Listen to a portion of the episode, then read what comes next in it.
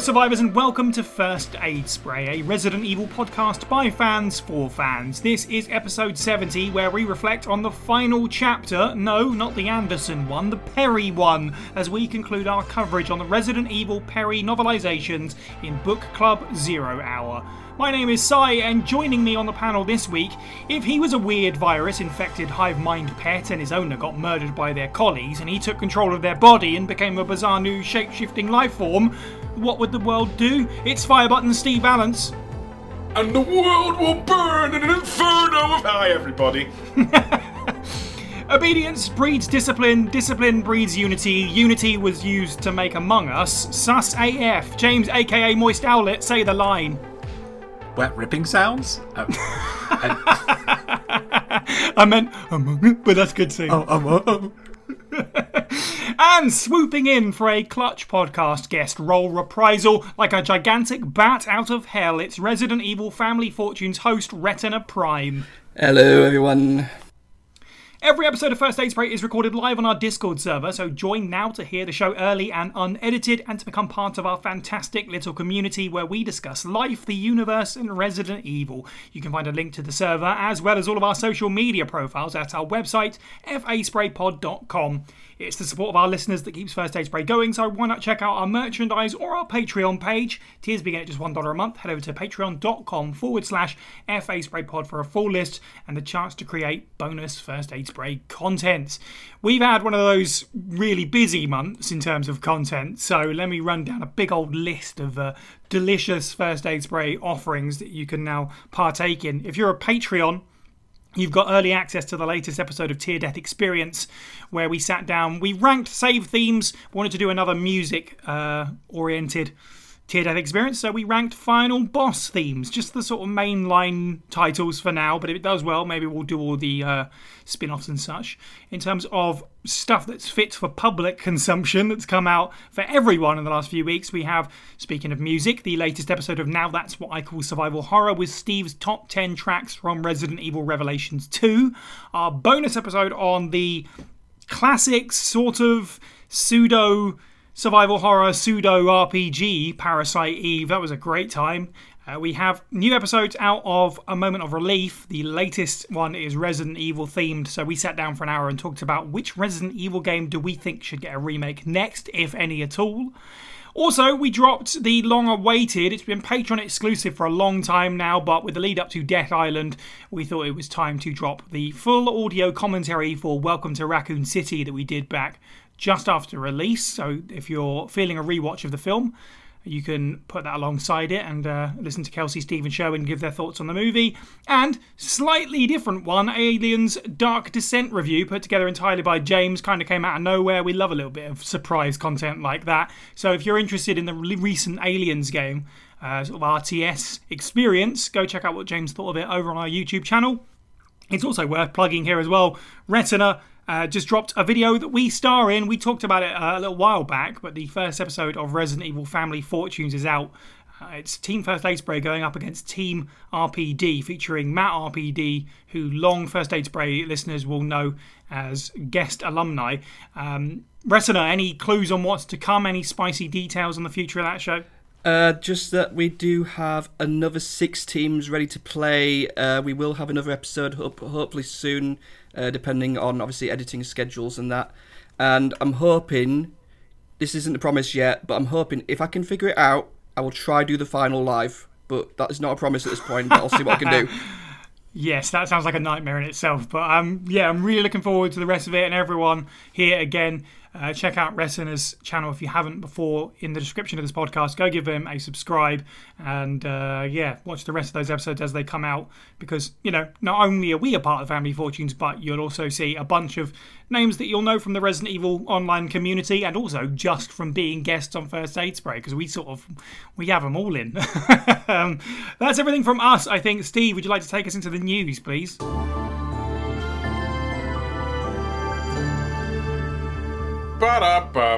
No, there's a proper jingle, Steve. Don't make one up. Our first story. Capcom are discussing the future expansion of the series, which may include remakes of non-numbered titles. So to give this a bit more context, uh, a recent general shareholder meeting Q&A Uh, Capcom was asked if they plan to continue, and I quote, providing high end visual remakes of only the main numbered entries in the Resident Evil series, therefore implying the likes of Code Veronica, obviously, and, you know, Survivor. Um, Capcom's response was carrying out discussions regarding the future expansions of the series so it can be enjoyed by a wider audience. So they didn't confirm or deny. It's a nice sitting on the fence, of course, response, which is probably what you were destined to get. Uh, James, any thoughts on this? Do you think we're going to get a CV remake? Uh, yeah, I think it's off the tables. We'll get Outbreak, uh, the Outbreak one, right? Because it's Outbreak File 1 and 2, and they don't want numbers on there. That's a really bad dad joke, by the way. So just in case nobody got that. That's terrible. um, Just but, terrible. but yeah, I, I hope uh, I hope out, uh, since since doing like you know the podcast for Outbreak recently as well. I, I actually you know Code Veronica was actually up there uh, as like the top one, but now I, I I want Outbreak more than I want Code Veronica. Um, But yeah, it it would be nice to have. Um, I think uh, you know we spoke we spoke about this. I feel like every time this comes up, we I say I repeat myself, but you know there there are some things they would need to change with Code Veronica, like Right. to, to bring it to the current state of the world and for it to be accepting and and stuff. And you know I think Capcom can do that because they've already done that with previous remakes. Um, and the same goes with the outbreak uh, the outbreak games as well. If they can just stop uh, throwing uh, failure multiplayer games at us and give us games that actually work and have been known to work, like Outbreak, for instance, until they close this, the service down, then uh, I think you will have a very happy fandom.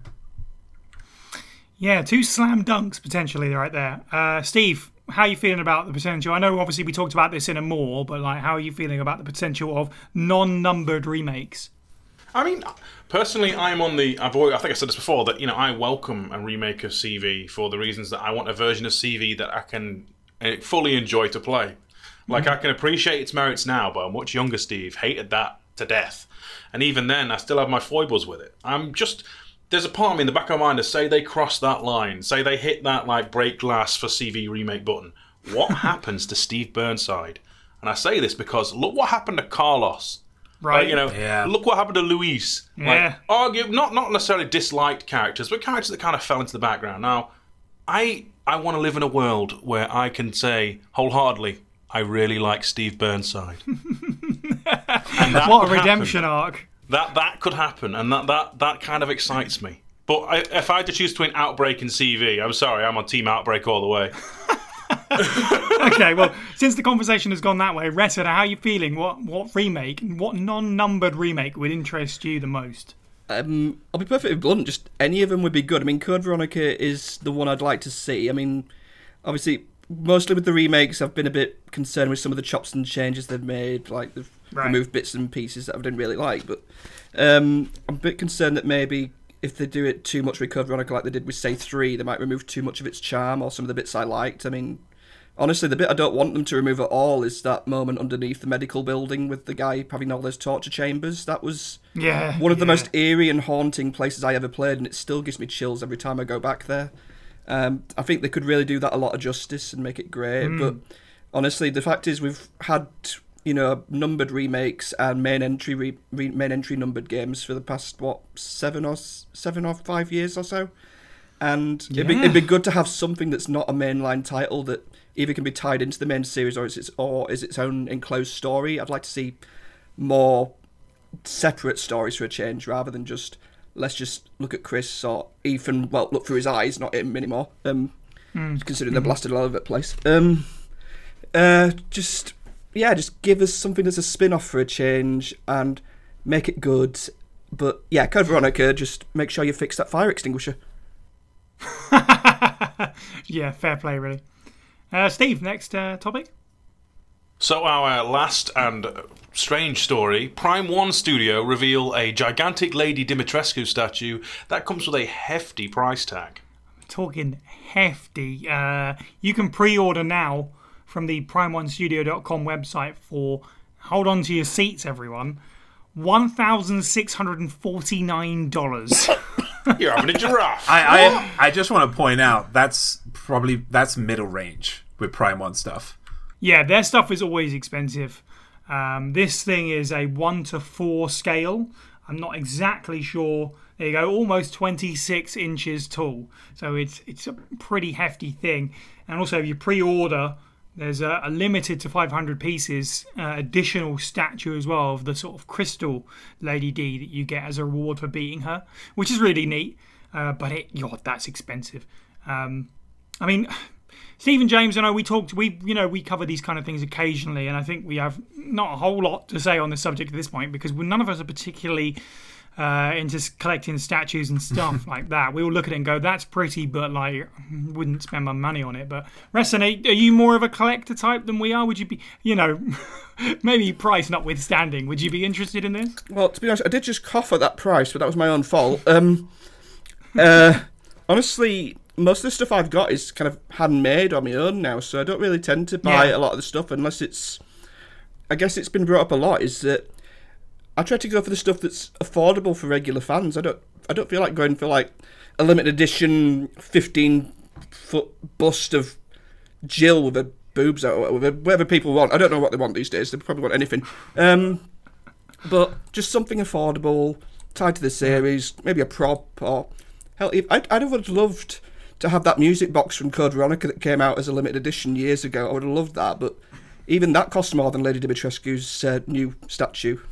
Yeah. That's quite scary. Yeah, I think we we've talked about it before a little bit. To be fair, because you're spot on. Because a lot of Resident Evil merchandise is just so bad. Like we've made fun of the T-shirts in recent years that are just awful. And other than that, they just kind of slap the umbrella and/or stars logo on things and just call it a day. Do you remember when we covered the first aid spray? And it wasn't. A, don't even think it was officially licensed. It might not have been, but it wasn't coming directly from Capcom either way. The first aid spray energy drink it was like that's really neat and niche and like knowing, and it'd be cool to put it on your shelf. But again, that was like crazy overpriced, so it was just not.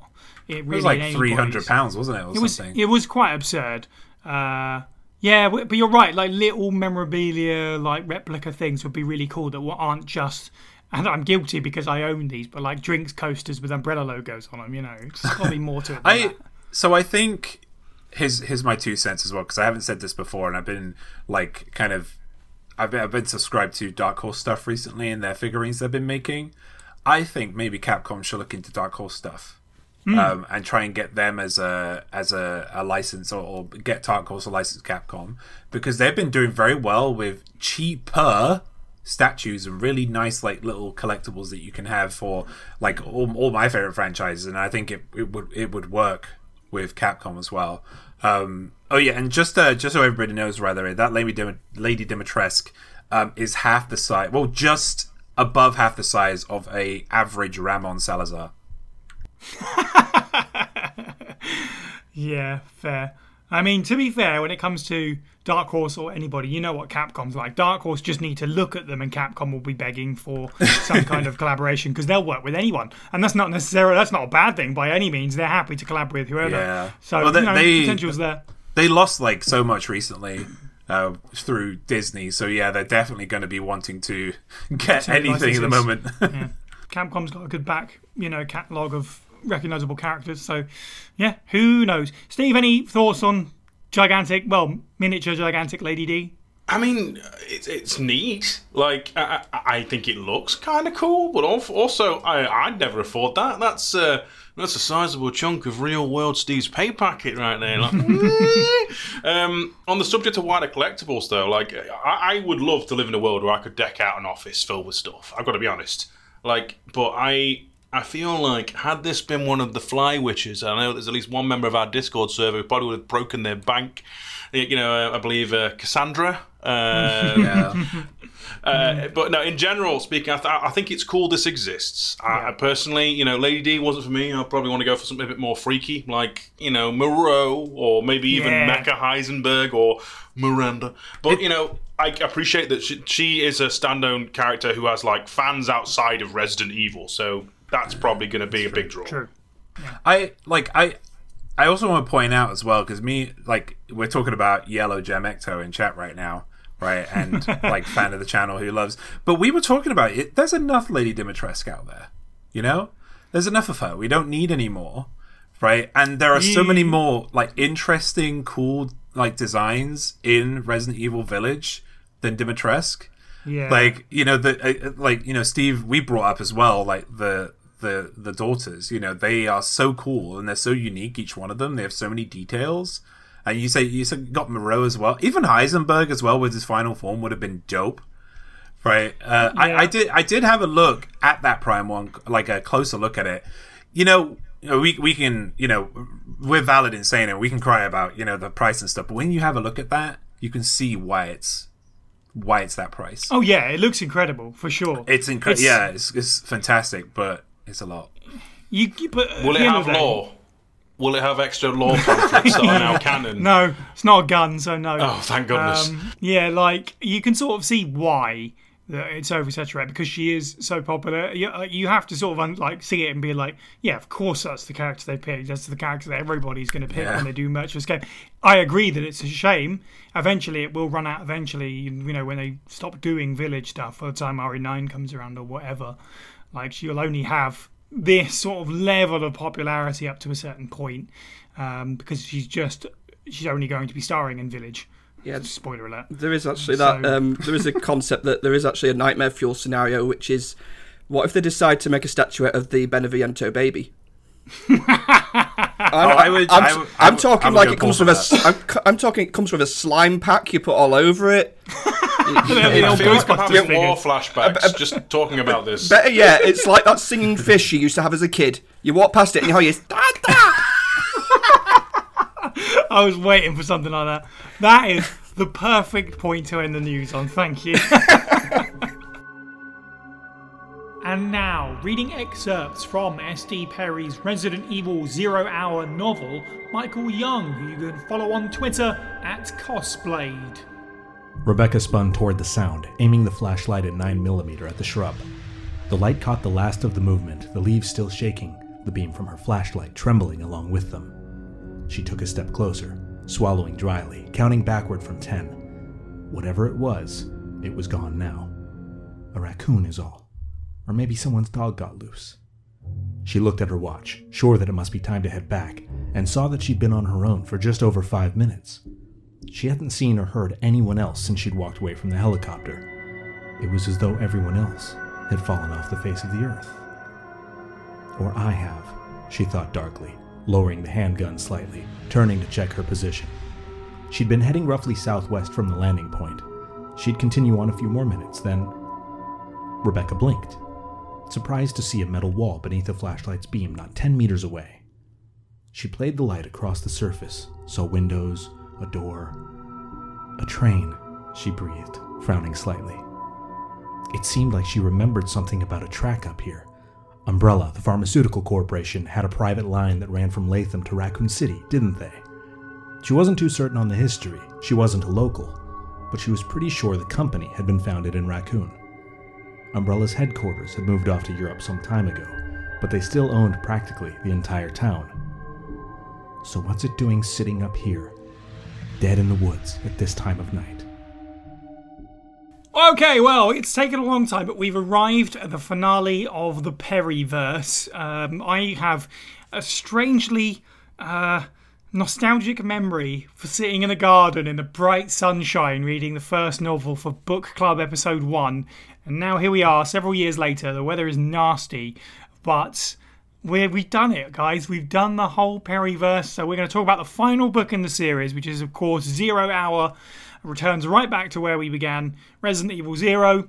Uh, this was published in October 2004, October 26th, I believe, the first edition, uh, which is odd for a few reasons because that's quite a significant jump of nearly four years since the last book, Code Veronica. Um, but I don't know. I would suppose personally that that is maybe because Capcom felt that there was no need to novelize something like Outbreak or something like Dead Aim because they are spin off games. So maybe they thought there'd be less interest. But what is extra odd is that this book comes out, you know, two years after the game did, which is a bit strange. Um, Perry has said in interviews uh, that she had some discussions with other parties about more novelizations, but Capcom didn't give it the go ahead. So this is almost certainly where things end for the Perryverse because it's been 19 years or so, nearly 19 years since the release of this book. So this will almost certainly be the last one we ever read. So we've all given our backstory um, in terms of our first introductions to the Perryverse, the SD Perry novels.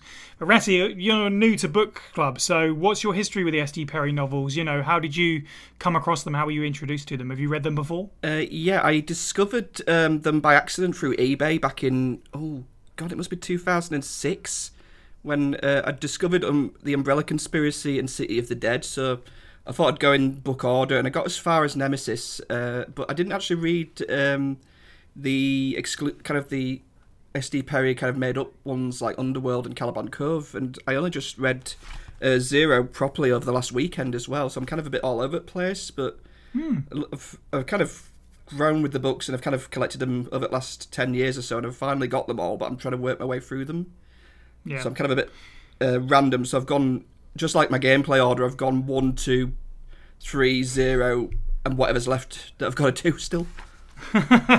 Well, at least as you say, you've covered the ones that adapt games, um, so that that is something. Um, yeah, it's a weird thing, right? With many things, first days where I've said this before. Like I've owned them for a long time, but I've sort of dipped in and out. So the beauty of the podcast is that um, reading them for the first time in a lot of cases. That is ag- absolutely true of Zero Hour. I think I started it a little while ago, but uh, didn't get very far. So this is my first time reading it. James is obviously your first time reading it. Steve, any prior thoughts on Zero Hour before now, or you know more of the same? Uh, honestly, more of the same. Yeah, Steve got him in a bundle back when he was wee young.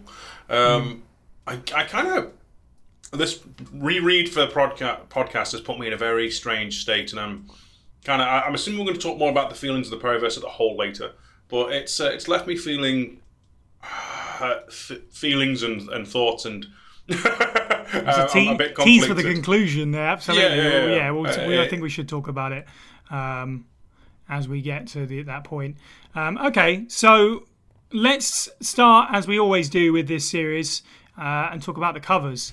Um, I actually could only find three for this. Actually, as I understand it, and I could well be wrong here, but I couldn't find any information on a Japanese uh, publishing of this book. So no sort of fancy original anime art for this one. All I found was the two English uh, ones and the French one, uh, which is like all the other French ones, is just a variation on that theme of the biohazard symbol, slightly different color scheme. Steve, how do you feel about them, though, for what you've got? I mean, surprising nobody, yes, the original cover is the only one worth a damn. I kind of feel like it's more on par for being like the first game. You know, I know it's meant to be Rebecca's Yeah. eye seeing the dog, but at the same token, the first game it ends like the, the title screen, little opening vignette ends with the character's eye, doesn't it, and all that. It- mm-hmm. It's evocative of that, and obviously that's imagery that goes throughout the entire franchise. Uh, I can also see it's clearly meant to be like, for example, when the dog bursts through the train, so it's an actual narrative moment, which is stronger than just two renders on generic city background and then a spare from 28 days later. Like, graphic design is my passion too, guys, but Jesus. Uh, yeah, no, no question. The original is hands down great. I'm kind of disappointed there isn't a Japanese one because they normally go, "Oh, Steve liked those," but um, yeah. No, I agree. disappointment. yeah. Uh, Retta, any thoughts on these covers? Any preferences? What do you like, don't like? Now, this is going to be weird, but I actually have the French and the UK versions in front of me right now, and I've only just started. Oh. I've, uh, the reason I've got that is because I stupidly bought it, uh, obviously, like I say, through eBay, and I forgot to check if what language it was in. And I bought the French one by accident at first, and Oh, that's nice. and weirdly, I've got to say, for, for one thing, that uh, obviously the, the covers are like you said, there's no real difference apart from obviously colour saturation, but weirdly, I sort of prefer the French one. For some reason, it's got it's hmm. got a little bit more detail on the Cerberus. It's the eye looks a little bit more defined. I mean, okay, it's not the most imaginative design. I mean, basically, you know, they've basically taken the PS1 disc of Resident Evil 1 and say, okay, let's just use that as a template and sketch over it, and let's see how we can make it look like it's been done in almost a watercolour photorealistic look. That's basically what it's hmm. become, but they've thrown in the dog. But yeah, I, I like the French cover. It's, it's nice. It harks back to the classic Resident Evil, and honestly, it's the first time I've seen um, a Cerberus or a zombie dog uh, with glowing eyes, and something about that just makes it a little bit more unsettling, and I, I like it. Yeah, that's fair. Um, yeah, I mean, I'm with you guys. Dog in the dog reflecting in the eye is at least the most interesting one. I assume that is meant to be Rebecca's eye. I don't think Rebecca has ever had green eyes. Just putting that out there. I did a quick Google. I see blue. I see brown. I'm not. I could be wrong, but uh, yeah, it's a bit. It's a bit tired, but it's certainly better than the reprint with uh, Billy and Rebecca's standard character models. Um, and the biohazard symbol over the sort of green splash is fine. Like there, uh, if there was just one cover that looked like this, it would be fine. It's just a shame that this language version, um, it's, yeah, it's all the all the same, isn't it? Like the Code Veronica was blue or whatever. It's like okay, it's the same thing. Um, so, but yeah, this is probably the most meh selection we out of all of them, I think, for me. But there you go. Okay, so let's actually open up the book and talk about the story of Zero Hour, which obviously, as I say, is an adaptation of Resident Evil Zero. Uh, we'll talk more about specifics of how she chose to adapt certain things, but let's just talk about the book as a book, how we feel about the story. Uh, Steve, how did you feel about the Zero Hour as you were sort of reading through it, the pacing and these kind of things?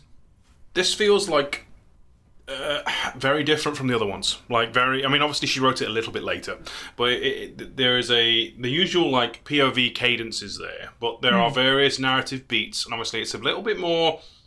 I want to say more of an adaptation than the other ones were. Like there are scenes that are almost beat for beat as they are in the game.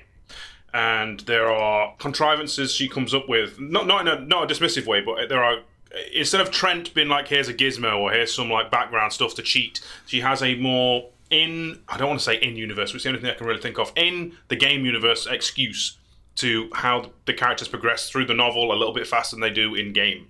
And I was kind of enjoying how, the, how she did that as uh, as the novel plays out. It's strange though because obviously it being meant to be a quote unquote origin story, and it feels like we don't really get anything more than what the game gives us. Not really. And in that regard, it's a bit of a shame. Yeah, I think it's good to lead with Trent as well. Obviously, uh, for those who might not be in the know, which might include you, Retta. I don't know how much you. Well, you've read the first book, I guess, because he's he's quite prevalent in that. Yeah, obviously. he's, he's always been kind appears- of he's kind of like the Easter egg of the series for a while until he becomes fully fleshed out, from what I understand. yeah. in this, Perry in this essentially novel, he Yeah. pretty much is an Easter egg. He's like one Right. line read. Exactly that. Perry sort of describes him, I think, as as the smoking man from X Files, like the shadowy figure who's working in the background, um, and he does have a you know varying degrees of importance. He's quite prominent in Underworld, I think it was. Um, but in here, yes, he's literally just a single name drop and move on. At this point, obviously, uh, there are a lot of contradictions between sort of Perry's take on the universe and the games. Uh, so jumping back to do the prequel, more so than ever, she just kind of has to undo some of her own version of the canon, for better or for worse, uh, to straight up adapt the story of Zero. So, yeah, in terms of that is one reason certainly why it just feels like an adaptation of the games because yeah she clearly just put down her own ideas and gone well they completely contradict with this so i'm just going to adapt what i've got in front of me which makes sense um, james how do you feel about the story of zero hour it makes me sad like overall because when i because especially since this is the last book from sd perry in resident evil because and not just because of the nostalgia and reading it all with with everybody here but also because we were introduced to, to some characters that i really liked and they persisted. Like hmm.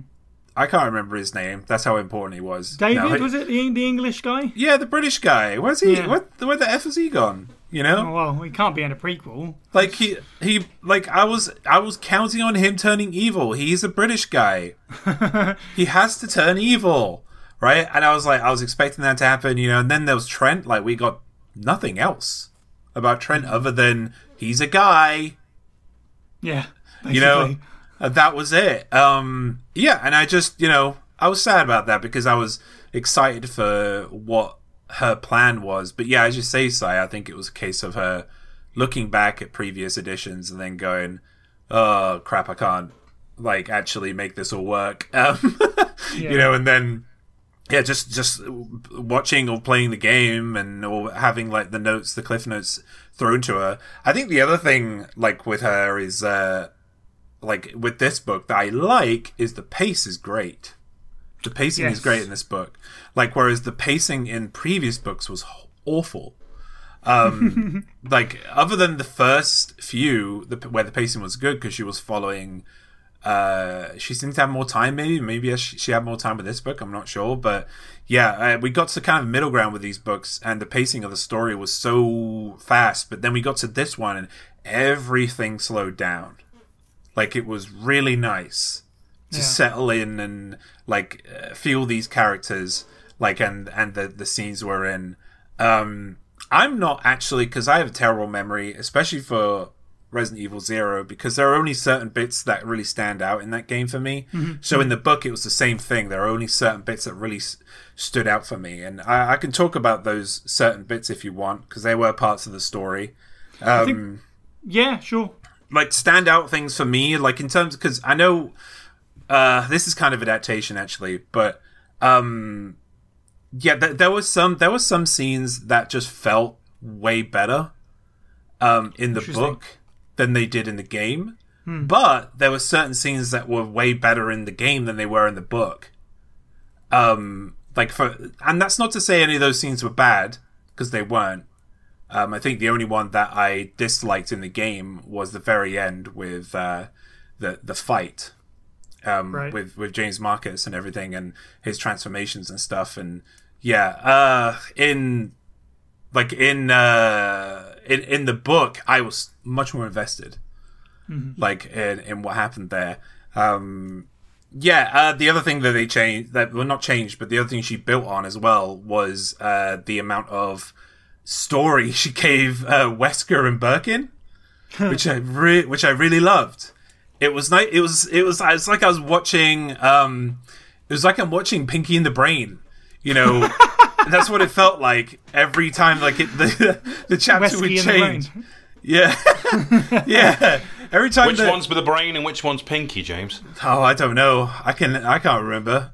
I've got to, I've got to say Birkin is that. Bird, he's, he's pinky, isn't he? yeah, he's too panicky to be the brain. I, I that's the thing though, right? Because Pinky, you know, Pinky has you know elements of Birkin and Wesker at the same time.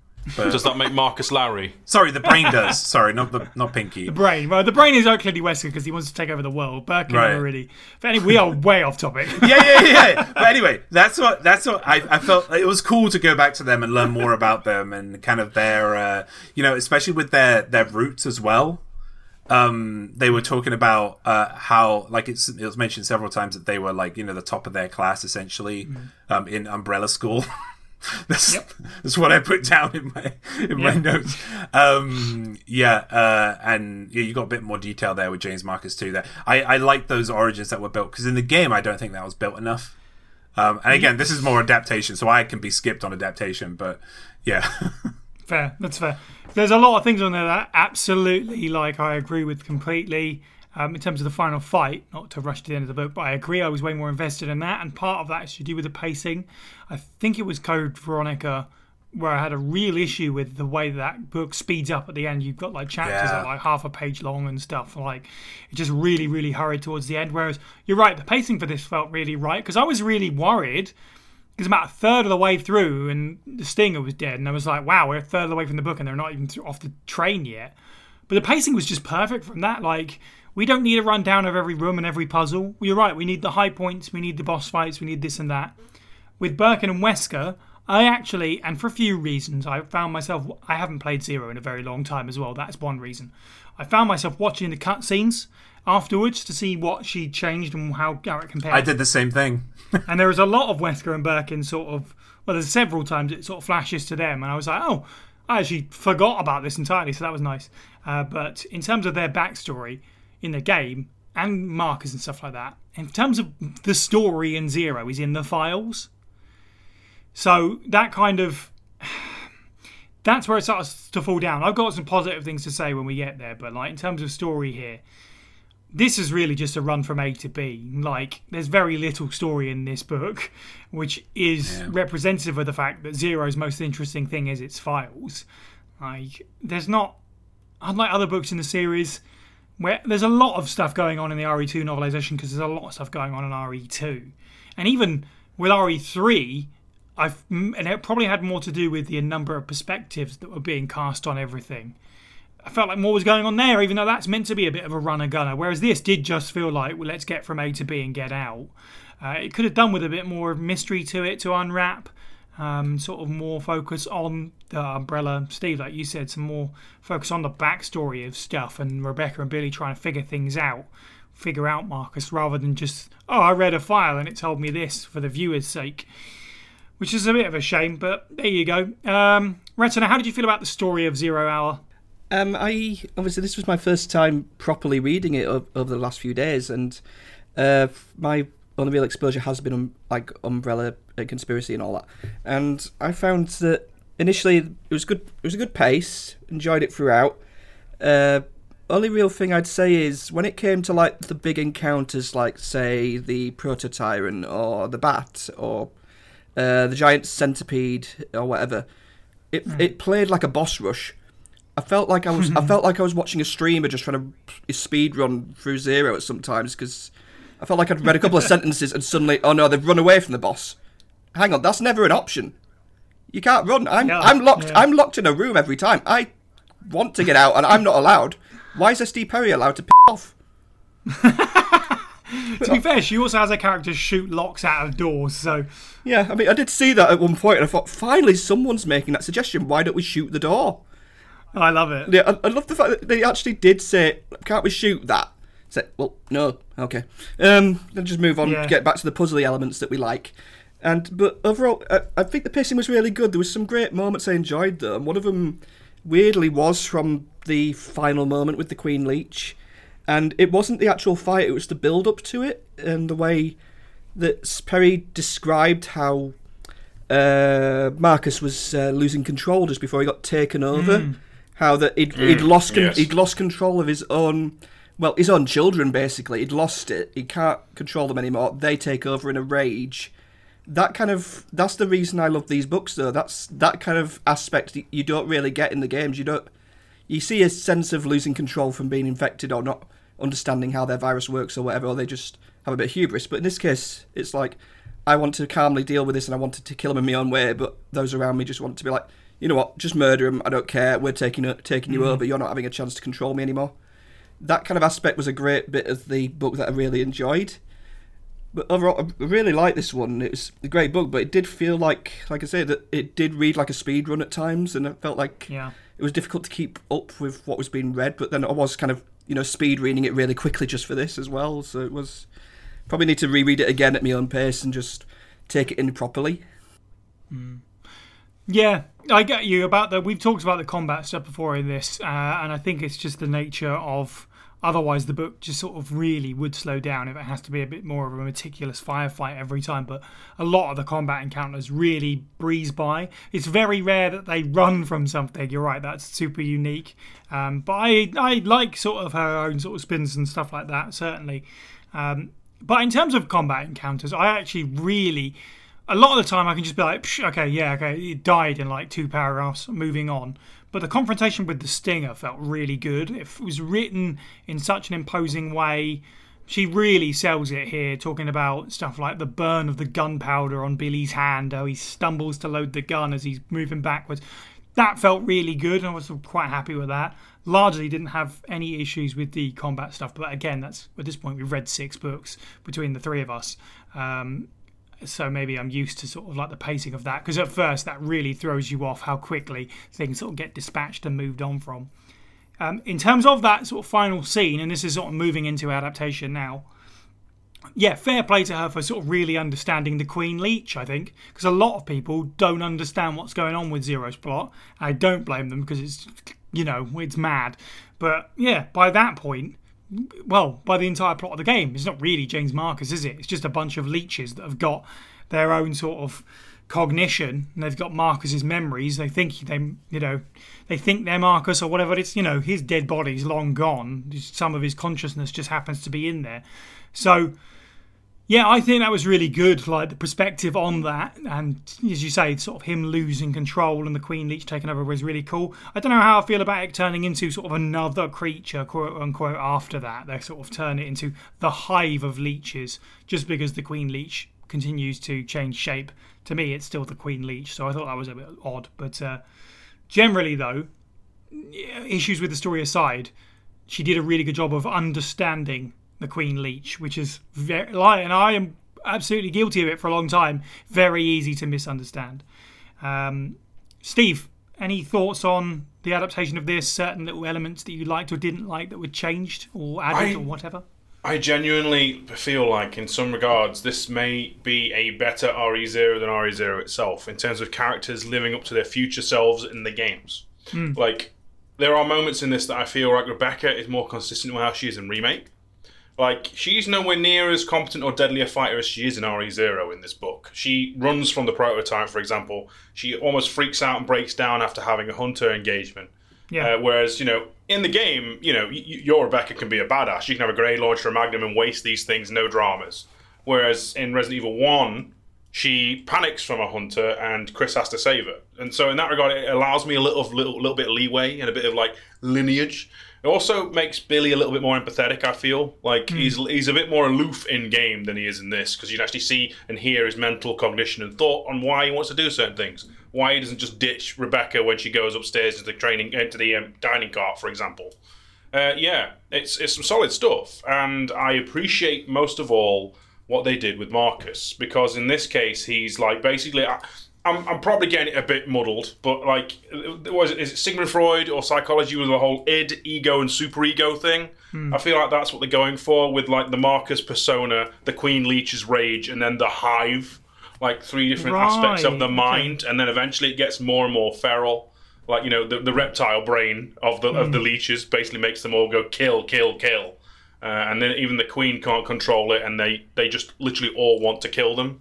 Because there's even like the machiavellian scheming of the queen leech or marcus however you want to see him first off because they're sort of assisting billy and rebecca until billy takes their leech man out Yeah. like they're, they're basically uh, speedrunning the game for him, solving a few puzzles, and then they go too far and go where Marcus slash the, uh, slash the Queen Leech doesn't want them to go, and they progressively get more and more basically mad with them. Uh, it's more, despite the fact that I normally ridicule this for "and the world will burn" and Inferno of Hate, it actually gets their whole point across of why they want to do this. They want originally. Rebecca and Billy to basically spread the word and and you know expose Umbrella, um, and then seeing them delineate and fall apart and get more and more angry, and that's what screws them over is actually kind of interesting, and I want to take that as my quote unquote canon, um, even if it is a head canon. You know, yeah, I enjoyed it for that.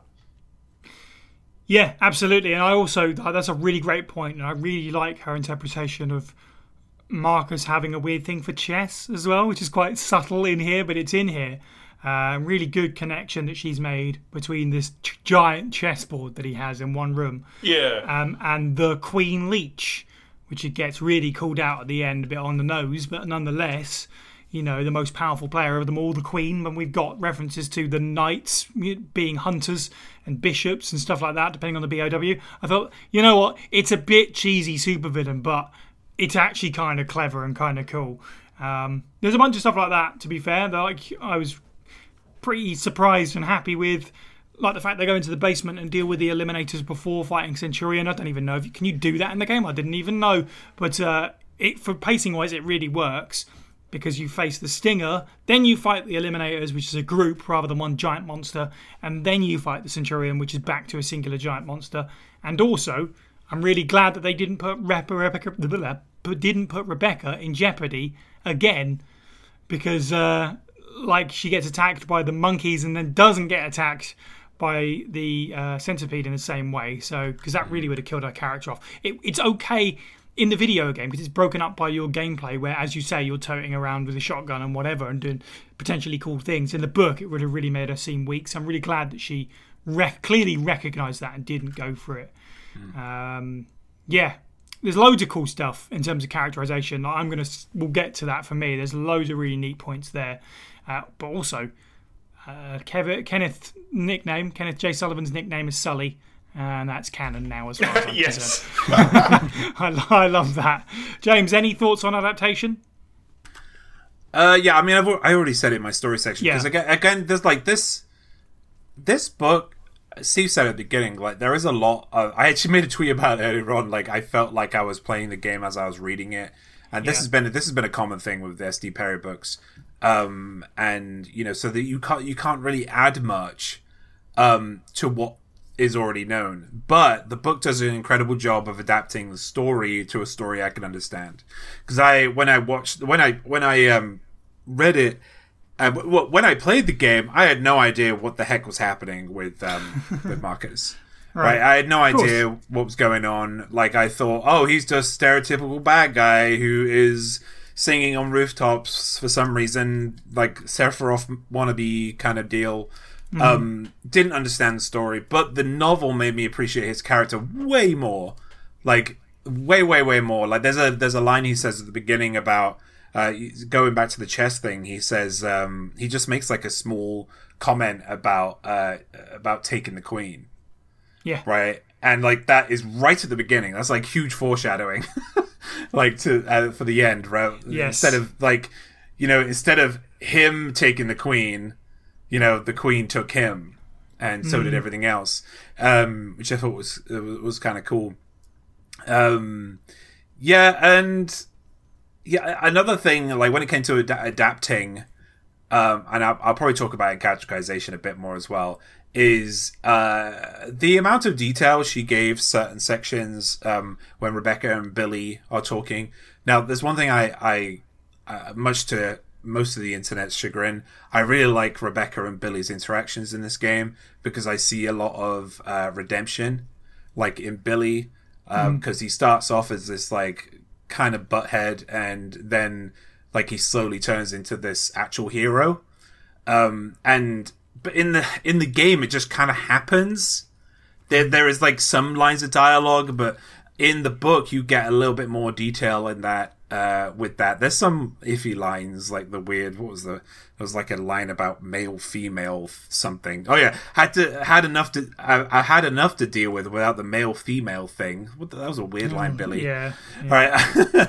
But like uh, it just didn't really fit. Um i appreciate what he like what the line was trying to say you know but it just yeah could have been said better um but otherwise like the the adapt the adapting of those scenes was done much better and i still liked them in the game but i liked them even more in the book because there was more detail there for me to kind of get into um yeah and like the detail of the the yeah the the again the expansion and exploration of the betrayal as well that you got mostly through Marcus's eyes, um, or what Marcus was saying. Um, while it was so cool because you again in the game I didn't really get this at all, right? But you have Pinky and the Brain doing their thing, like looking at the cameras, going right, ha, ha, ha," you know, they're just like being evil, evil, right? And then Marcus Marcus is going like he has a completely different agenda, and they don't even know Marcus is around. Yeah. Right, I thought that was really cool because, like, normally, yeah, Wesker knows everything, typically, about what's going on. And he, but he had no idea about Marcus until he popped up and said his whole line and then showed up on the map. And then there was a second one, well, on the camera, and then there was a second one of him. And they're like, ah, it's fun to see villain surprised Yeah. right and like in in a like in the in the game and in the book you were seeing that quite a lot um like with all the villains in this in this uh in this book as well you got uh, some expansion on spencer as well here too um and like just yeah this book really drove into you how much how much like how much of a butthead all these people were you know, they were just really bad, evil people. You know, and this book really wanted to kind of pound that into you, and I think she did a great job doing that. Yeah, for sure. Um, Retina, how do you feel about it as an adaptation of Resident Evil Zero? Are you happy with how it handled uh, the game? Yeah, it felt like when I was reading it, I could see in my mind's eye every single bit, regardless. It didn't feel like anything was different in some areas. It just felt like I could see myself playing that exact way they would play it. Um, you know, the way they, they were moving around, the way they were finding stuff, the way they were finding files and all that. I could see it beat for beat. I could hear, I could feel the atmosphere. I could hear all the background noise and all that. It was absolutely great. It's I mean, it- Perry does capture the game really well. I think does it extremely well. But um, I mean, you mentioned uh, earlier that obviously this book tends to drive home how evil, obviously Wesker, Birkin, Marcus, and all that are. But it even goes further with um, making out that even the lower people, the ones that are nameless in the games, the subordinates and all, even they are quite nasty. I mean, there's in the early part, there's a character, I believe, called Nyberg who talks about the everyday goings on of Umbrella, and even talks about how there's a drug that was administered to a girl, uh, well, a little girl at one point, and apparently one of its side effects was that she, uh, I think, I think she ended up getting blinded or something, and then they were talking about how oh the department's gonna have to pay them off and all this, and that just drives home that it's it's not just the bioweapon stuff that's evil, which is the big thing, but even the smaller stuff that Umbrella does is just nasty and you know evil corporate kind of let's use hush money to keep everyone quiet routine, not just murder architects that make us a mansion in the middle of a forest and all that. They, they even their everyday stuff is really nasty, and to see that kind of detail thrown in is it's a great bit of world building. I really liked that kind of um, those extra bits they threw in. Um, also, I mean, j- just to hark back to the little nickname that Kenneth had, Sully. All I could think of was Monsters Inc. I'm sorry, I just I couldn't. Of course. All I could think of was uh, him just running around, just shouting "boo" from a closet. It's probably not a good look to have.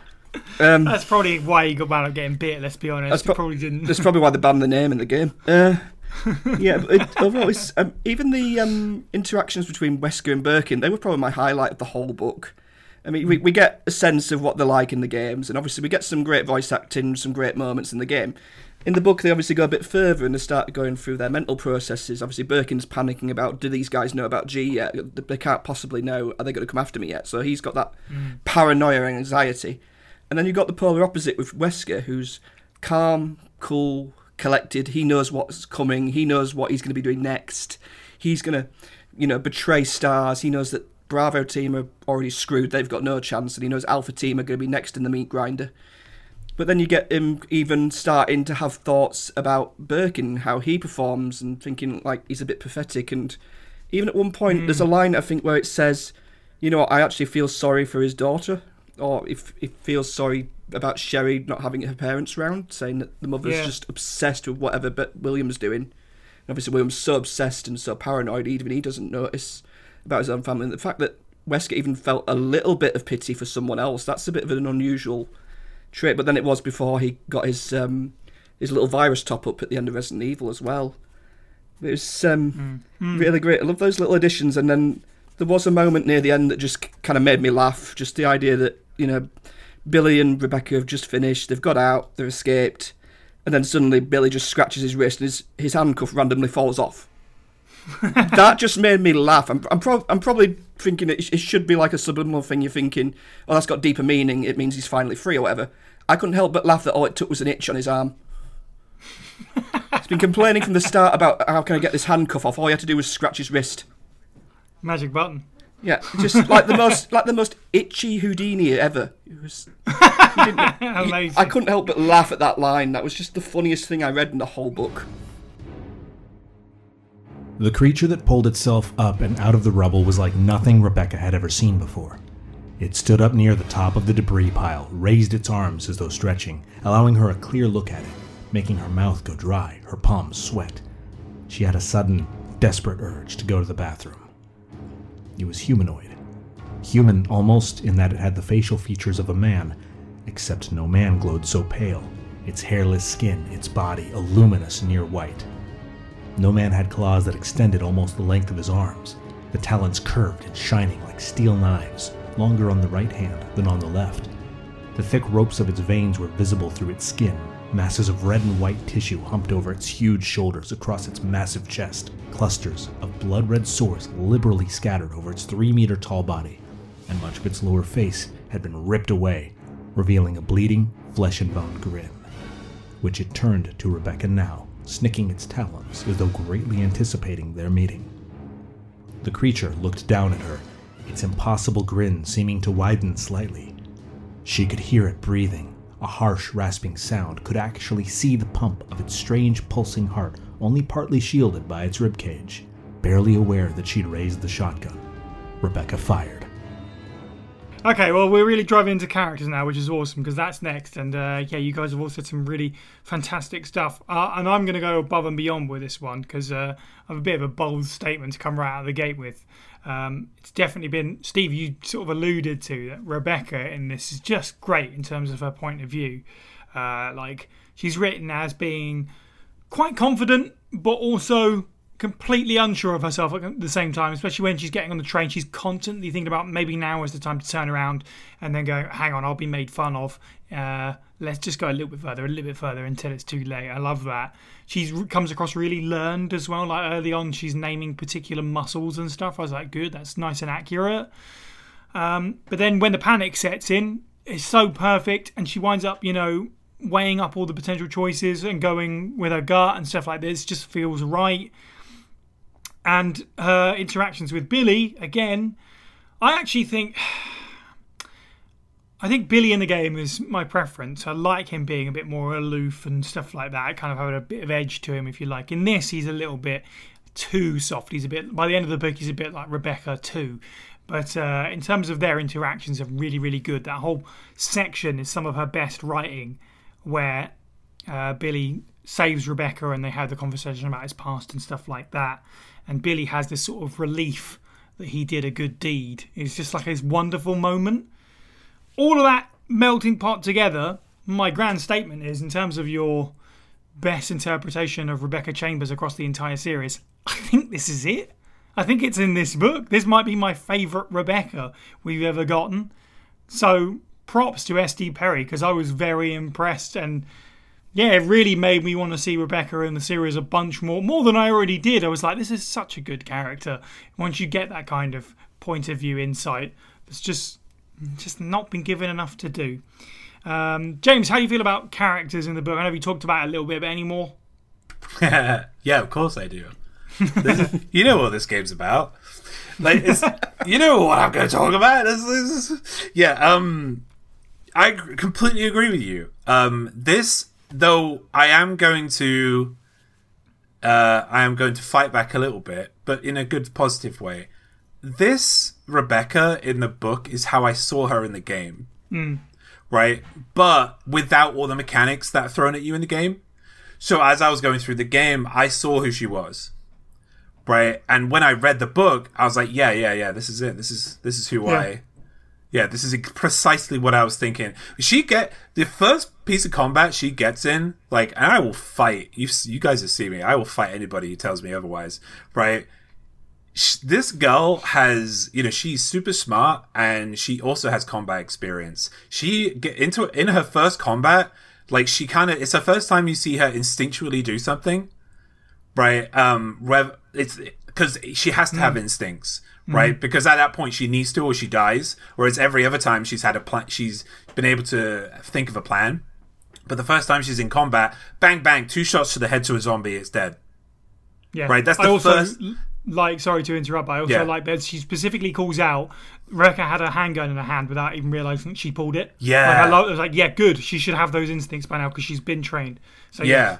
yeah. Was, and they, they mention it in the in the book as well. They mention that she had been training for a full month, mm-hmm. right? And that she had intensive training, right? They mentioned all of this, and and I was just like, yes, this is precisely who I knew Rebe- who Rebecca was, right? And like hearing her go through and like plan everything when she had the time, you know, I think if Marcus wasn't on their side for a bit, I think they would have been done for, right? Mm-hmm. But she had the time to think of a plan and she had so many cool plans and she was constantly making them up. It was like it was like watching uh like a like a, the opposite version of Wesker.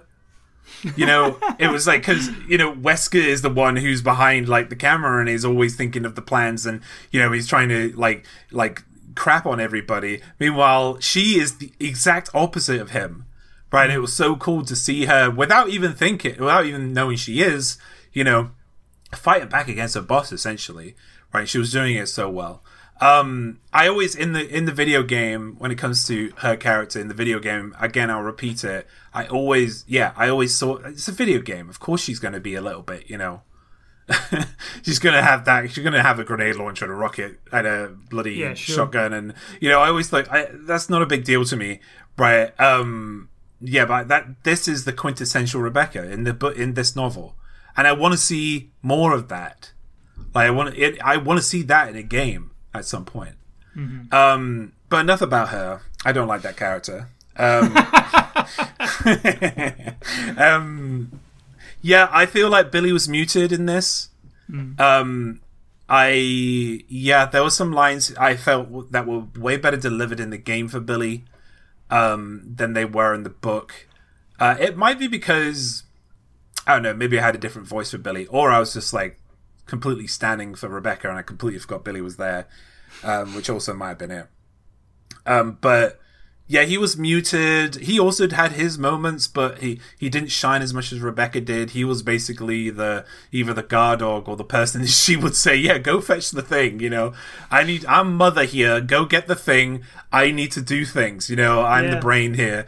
Um, and it was it was cool to to see, but I would have because I like Billy. I, I like him as a character. I think is a it's actually a tragedy that he hasn't come back. But we know Capcom and then bringing back old characters, they just don't like doing it um yeah uh, there was like ag- again between those two i said it earlier but there were some moments where um the book did it better but there were other moments when the game did it better too. Like i don't know why but when rebecca finally realized that billy didn't kill that village um and he was framed for it i feel like that was better delivered in the game than it was in the book.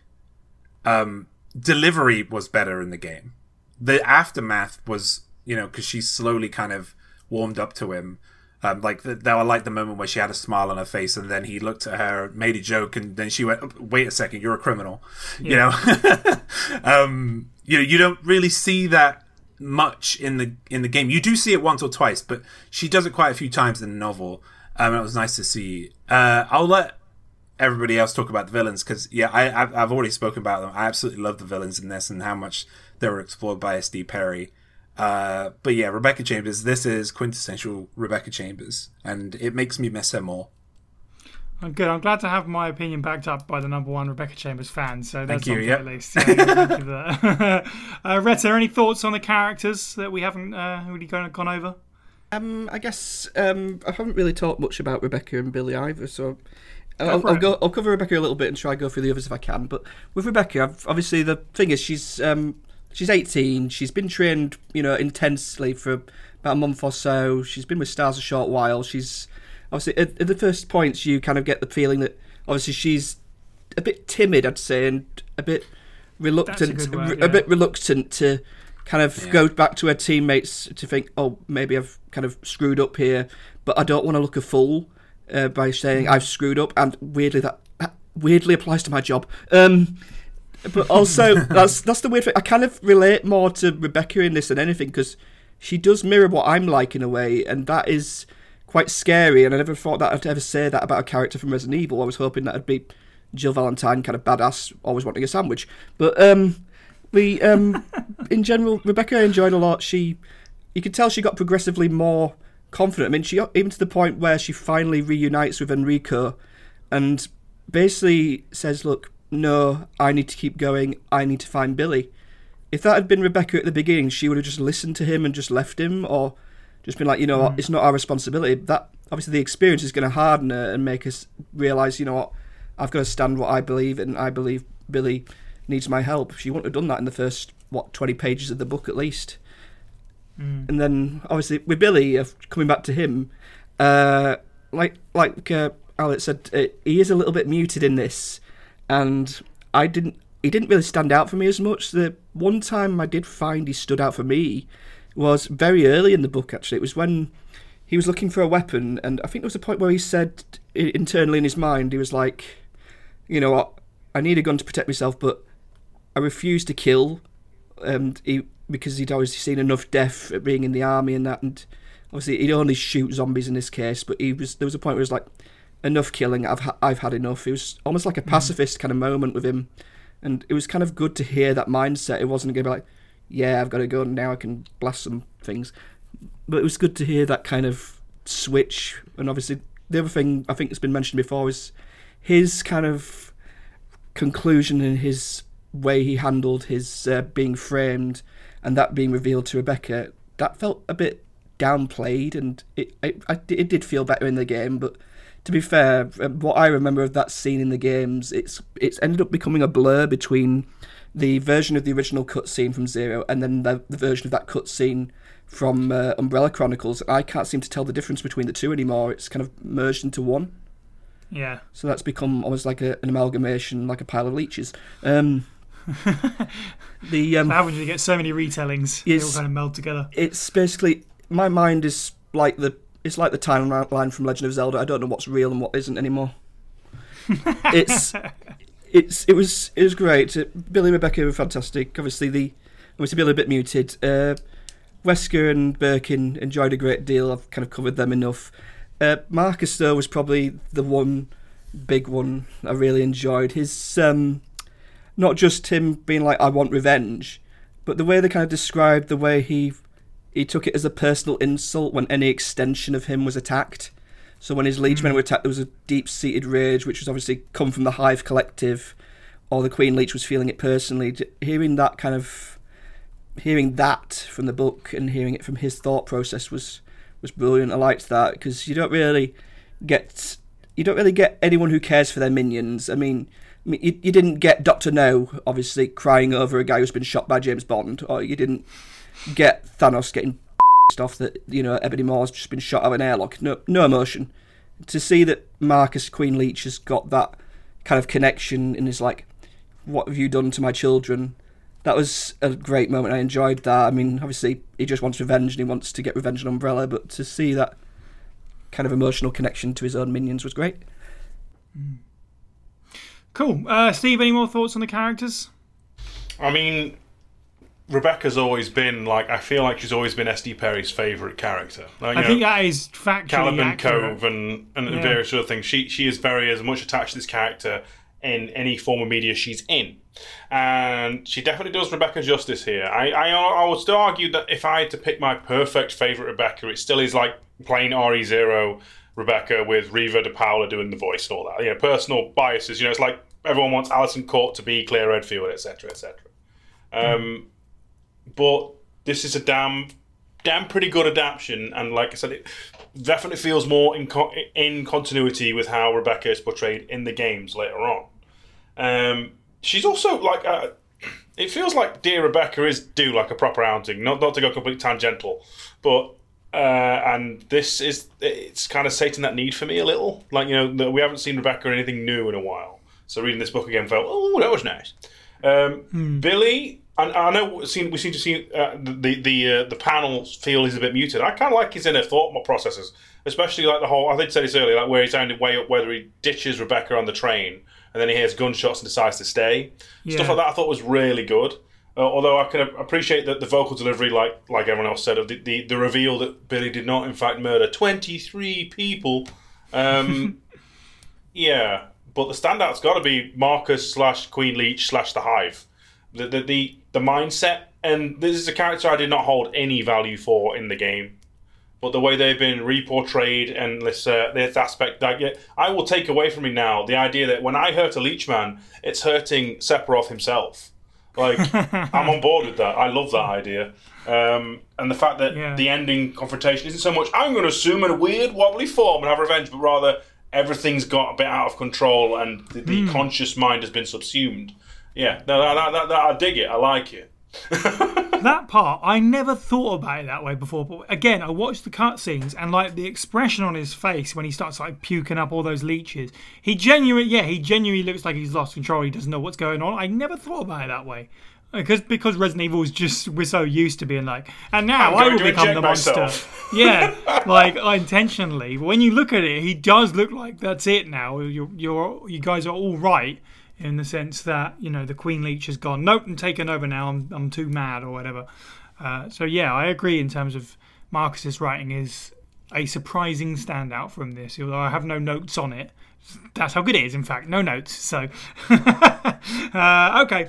Speaking of good stuff, at least for me, let's talk about the writing style and the quality of the writing. Um, I was a big fan of this, actually. I think that despite issues with the story of Zero Hour, in terms of writing quality, this is actually one of the strongest books for me. Um, her description of young Marcus and the quote unquote lake of leeches that kind of move up towards him was great. Um, she describes mimicry Marcus as move, moving as if it was filled with living things before it's revealed that it is in fact made of leeches, which is really good. I love the fact that she refers to the leeches as collective as the many is nice and creepy. I like that.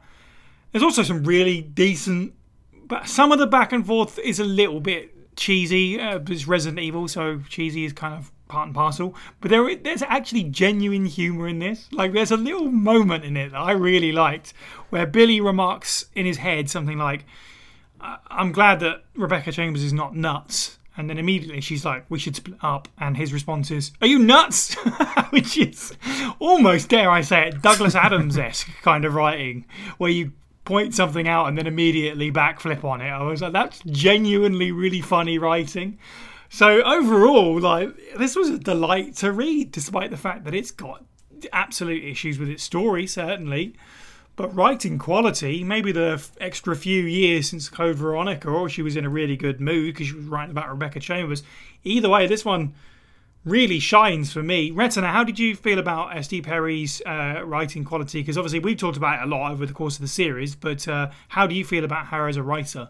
Um, I, I really enjoy her writing style a lot. I mean, for me, I think this is probably just down to the pace I was reading it, but I was losing points the points at where who was perspective the story was being told from. But that's I think it's because most of the books I've read are always told from one perspective, and it's not suddenly jumping. But that's that's more just me. Um, But the overall, I've always enjoyed S.D. Perry's books. I've enjoyed obviously Umbrella Chronicles and City of the Dead, but um, Zero Hour really really enjoyed it. She's kept that very descriptive style that comes with whenever someone gets whenever a zombie got shot. It it, Yeah. it made my stomach turn a little bit, and it was enough to not. It, it was enough to kind of make me feel like, oh, this is really good descriptive writing, but not so much that it puts me off. Like um, when I read Clive Barker once, and I I could only read the prologue, and I had to put it down.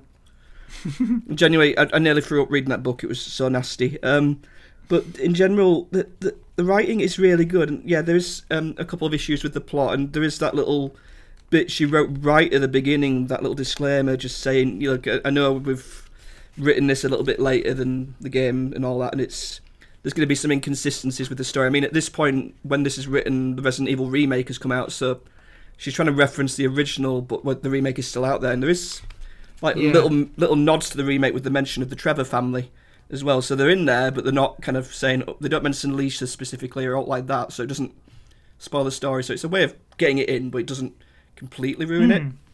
There is, um, like I said, we've mentioned obviously before the way that Billy was not talking as much, but his internal thoughts were quite good and articulate at points. Um, I, weirdly found myself enjoying the moment when they're solving that puzzle with the hunting of the snake and the deer and the tiger and everything else. For some reason, I was I was quite engrossed in that, and I don't know why. the way it was written, it just made me think, oh, I hope, they- I hope they get this right. It was really, it was, it was like watching a Crystal Maze contestant. You hope they get it right, but they might not. But in this case, they did, thankfully. For some reason, I just really enjoyed that moment, and yeah, I just I just generally enjoyed the book overall. It's I've always liked Perry's writing style in general. Yeah, we, we absolutely couldn't go an episode without calling out her descriptive gore. You're right. She's always, always been good at describing monsters and pustules and open wounds and all this nasty stuff.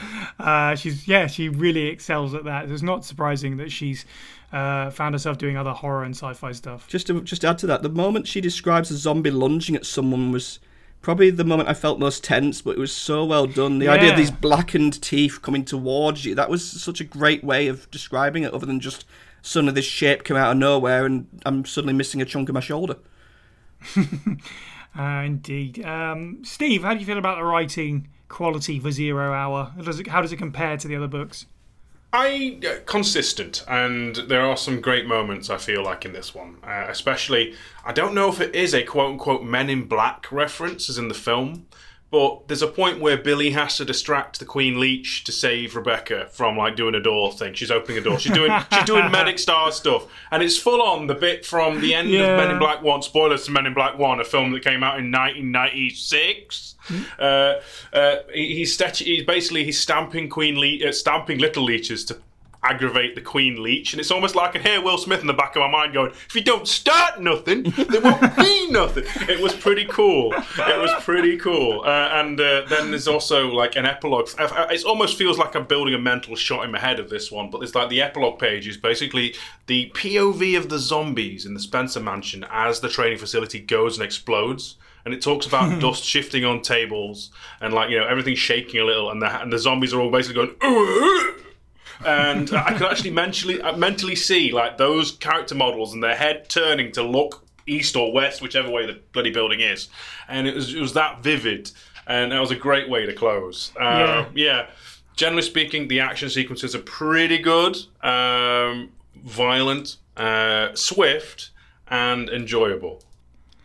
I can, I genuinely, I, I so agree about the cute little epilogue at the end there. I can see a green coated zombie down the uh, the weird shaped hallway near the keeper's diary, sort of turning towards the window. It's like a big bright flash of light when something explodes, and he's like, "Ugh."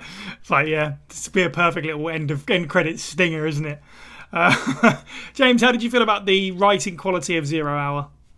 Uh, forgetting, you know, that I wanted all my, I wanted all those characters back in because I wanted a conclusion for them as well. But Yeah, maybe, maybe at the t- uh, just talk about a bit, bit, bit more. Maybe there was like some kind of like tie up with characters in gaming at the time, and they were going to be put into uh, games at some point. That's just a theory, though.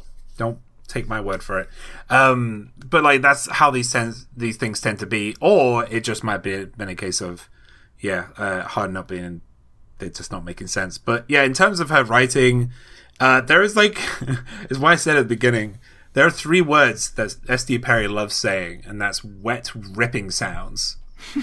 she loves saying that, like, and every time she does a variation of it, right, or she says that, right, you always feel the weight of it every time she puts that in, right, and you know, but she did something new in this one, um, and you know, I wasn't expecting it. Um, and I think the reason why I was expecting it was because of the, uh, we've spoken about it. I think each one of us has spoken about this particular moment, um, other than myself. But uh, in the game, the end boss is kind of lame. The CGI is pretty cool. In fact, I would argue to say that Zero's CGI and like cutscenes were the best of the the, the year at that time. Um, they were fantastic. Um, but there is something that gets lost in CGI that you can't you can't describe in like a, a visual way when you don't have the technology. SD Perry managed to do that with words. Like that moment, she managed to make it long and arduous, and like it felt like a real struggle. Like there was an actual struggle there, and in the game, you didn't feel any of that struggle like at all um because uh, in one sense you're not because you're not in the mind of marcus right? And you're also you have you know the pace of the game to think about right? And yeah but the way i it's the first time i've seen her write this way. She just because beforehand she would have the suspense the slow suspense and then it would kick, kick kick into gear when the action started right? But with this one it was like okay, there was a plan forward at the at the beginning. There was this, the suspense, and then she turned the whole fight into this gross, like, just writing masterclass of how someone is turning into leeches. You know, Yeah, yeah. It, it was it was so good. It was like a huge highlight in terms of writing for me. Um, yeah, because it was something I've not seen before. Um, yeah, I- I've said it, but yeah, she creates tension incredibly well. Suspense is always great with Perry. The sense of horror she has, um, her attention to detail to the Resident Evil franchise is spectacular. Her environments, the creatures, like the moments that we all remember from the game, she just elevates to another level. Um, she like as as as, as I've just mentioned, she she visualizes scenes so well into words and makes them harrowing to look at or rather think about.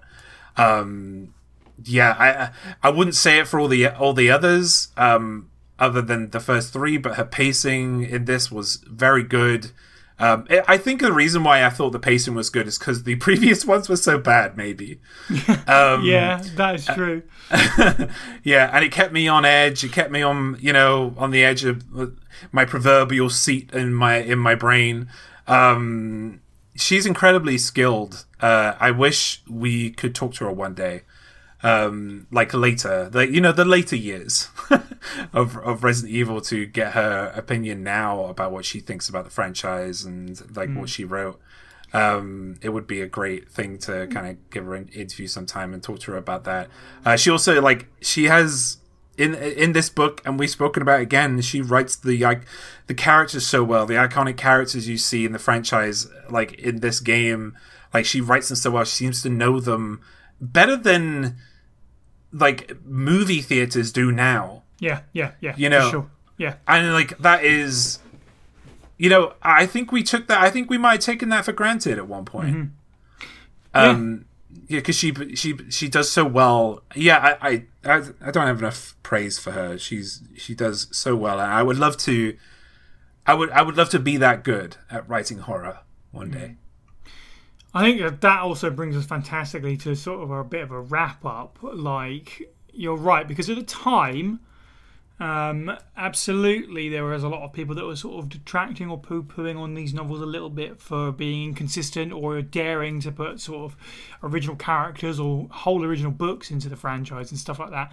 I think we said this before that I think time has been kind to the S.D. Perry novels. Yeah. Um, you know, maybe that's because of stuff like the movies, but you're right. Like, because she does get the characters really well, and she gives them a, most of the time a lot of space. You know, you get a lot more space to breathe in a book over an hour and a half long movie, obviously. But like, yeah, I think time has been kind to them. In terms of some of the stuff you said, actually, I do have some responses to that from Mrs. Perry herself because she has been interviewed by a few places. Uh, unfortunately, we've not been able to sort of get a wrangle on her, on, which is unfortunate. But nonetheless, nonetheless she has uh, done a few interviews where she said that um, her characters she came up with were not any mandate from Capcom, and as far as she was aware, that they were not really interested in the books particularly. So that you can be certain that there was no plan for them to be in a video game in any form, unfortunately, because I don't think they paid them any mind whatsoever. I think in one interview she went even so far as to say that they didn't like the books, but that might just be her sort of assumption. Um, and in terms of what she thinks of the series now, uh, she's been asked that question as well at some point down the line, and she doesn't really keep up with it, unfortunately. Uh, but it is a shame because, as a sort of pay to write sort of author, sort of by commission, uh, yeah, it would be interesting to see how she takes on board something like a Seven or whatever, something more recent. Um, going through that game and seeing her do something like that now uh, would be really, really interested to see also how her writing has evolved and also just to see her writing back in the Resident Evil series, of course. But yes, that does bring us to conclusions. What we think about the Perryverse in general and also Zero Hour, you know, to wrap up. Um, Steve, how do you feel about, you know, our entire run of book club and where does Zero Hour fit within it? Um, I've always been like more of a fan of the, the new stuff. I feel, or at least uh, uh, my current mindset is that I I'm, I like the the the extra added stuff, the the David Trapps, the Trents, the stuff that makes it stand out and it's more unique. And so it's a, it's a shame in that regard that it's not got really any of it. But as a novel, it was an enjoyable, fun read, and like I said, it could. As, I'm just like, I'm one of the few people who actually enjoys Resident Evil Zero as a game. Just saying, just saying, just so you all know where I'm coming from. I can fully like take this as like this is a very good counterbalance if you don't enjoy playing the game or you can't enjoy the whole management system, the inventory. This is a great um, counterpart or substitute, which is uh, not not many of the other novels can achieve that. Uh, as an adaptation, it's almost one to one with a few embellishments to get the story pace going. Um, but the the Perryverse as a whole, right? Like I, I genuinely miss it, and I know she's kind of almost washed her hands of it and stuff. And like Psy's already said, how she kind of hasn't kept up with the series. But I, I, I echo the idea that if she were to come back, I would love to see what she could do to like you know re-embellish it, reintegrate it with her quote unquote own universe. Yeah, yeah. Uh, Like, I, I, I would love to hear that the mindset of Jack Baker as he is consumed and turned into a nightmare mold creature beast. Uh, that, that kind of stuff is fun. And like, if Twin Peaks can come back after twenty years, anything can. Now that's my mindset. That is is it, right? true. That is like you know, true. i- if we can get you know the hashtag. I know we're already petitioning Capcom for Outbreak, but you know, hashtag get SD Perry to write some novels, sure, whatever. I don't know. I'm on board. You know, just as long as we get a definitive A, an ending, and B, Trent doing something crazy in RE5. Like that, that would be that would be pretty cool. How, how does he reconcile like playing both sides against the middle, and one of them wants to unleash a nightmare virus and completely recontextualize the globe? it's a bit weird. Yeah, you know, it's funny. We started off this episode when we were doing the news talking about remake Code Veronica, and there's petitions out there, I think, you know, to get a Code Veronica remake. No, scrap that. Petition SD Perry more Resident Evil novels. That's what we need. yeah. uh, James, how do you feel about Zero Hour as it stands and the Perryverse up to the present day? That's such a huge question, Psy. I know. I like I, I did just say I'm gonna repeat though like a lot of what I just said. It's you know she with this Resident Evil. I'll talk about Zero Hour first. Like she showcased the talent for like capturing the essence of the franchise in this, and she did it with previous books as well. Um, again, we took it for granted, and I, I, I mean, I didn't because I wasn't really part of the franchise back Yeah. then, but I do know what the the community was like back then. Um, just because I'm part of it now, she has incredibly skillful writing, uh, which she showcases in this book as well. Attention to detail, categorization is incredible. That's something that's really important to me.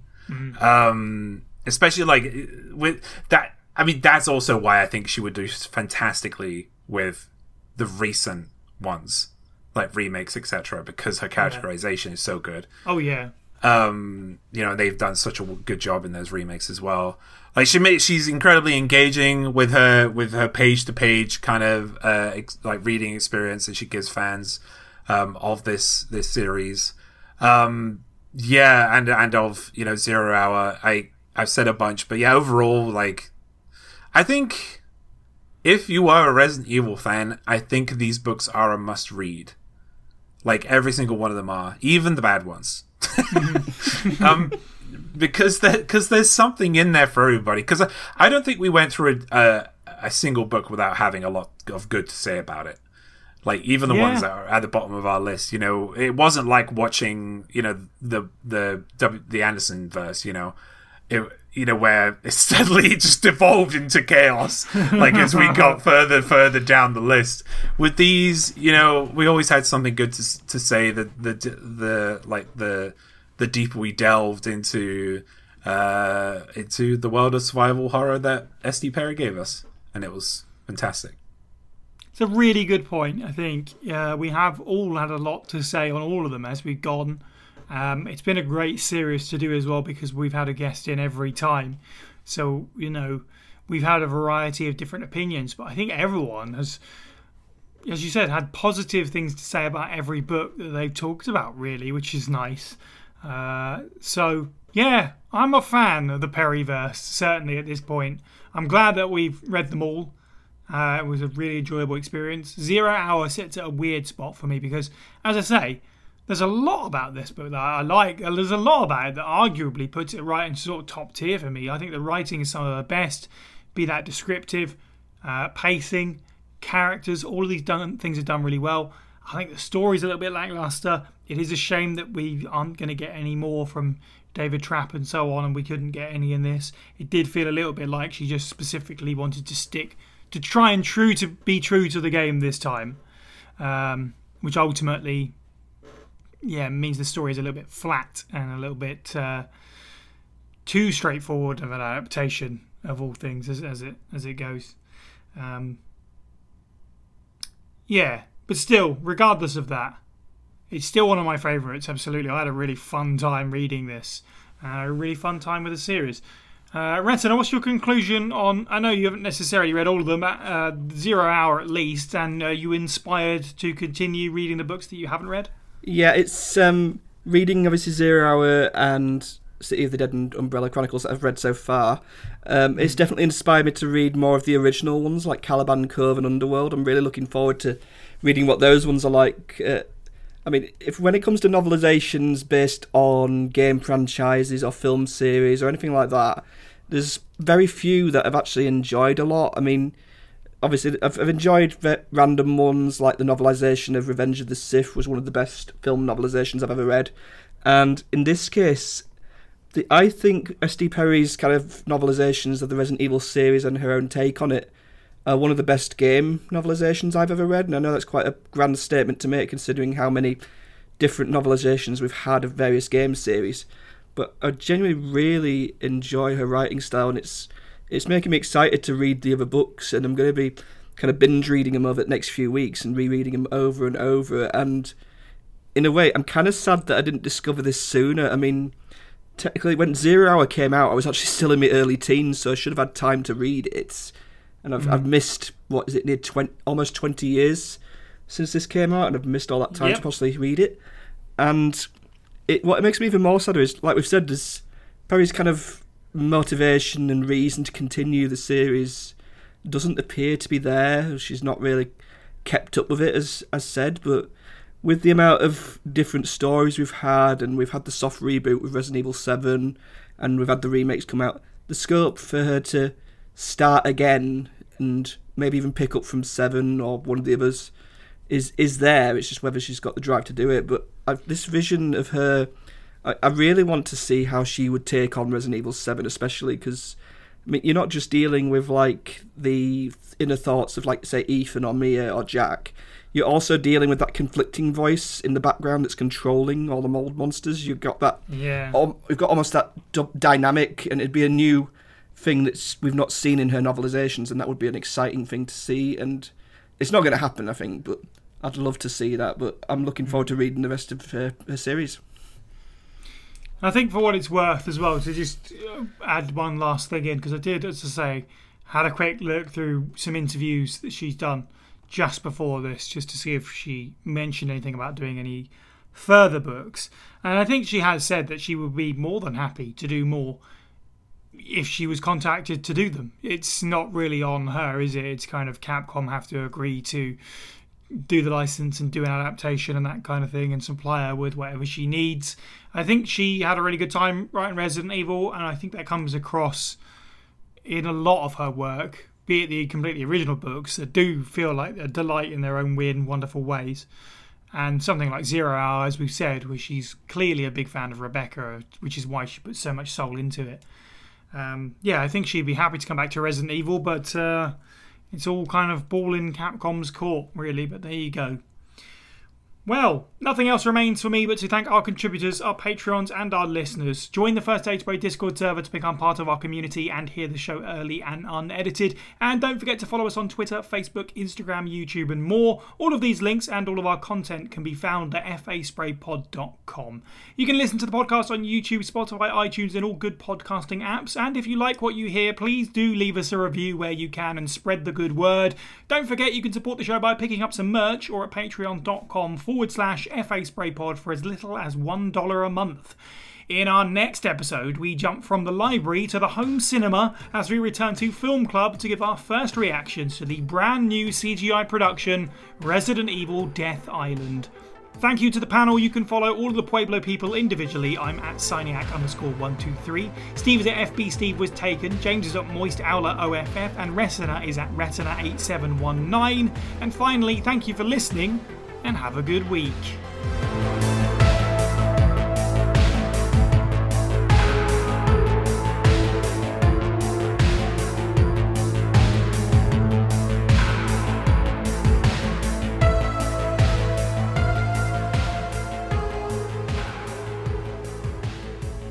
This book didn't have plague crawlers or lurkers. Well, they got a mention, and uh, no inferno of hate, hate, so it's a zero out of ten. That's on par for Resident Evil Zero, though. So it's all Resident Evil zero out of ten. yeah. Uh, I mean, and that's the way some of the fandom look at it, right? Tell you what, though, uh, worth noting as well. This can be in the bumper. This really made me want to play Resident Evil Zero. I haven't played in ages, but it really made me want to play the game again. So Yeah, this. So uh, you're going to stream it for first aid plays? Am I right? Am I right, Nice, nice everybody? plug, Yeah, nice yeah, plug, pl- I like plug it, it. Yeah, yeah. Uh, tune in live at insert time here to see. uh, no, I'm kidding. I'm kidding. Uh, fantastic! We with the bumper right in. Uh, now we can all stop recording. Thank you, everyone.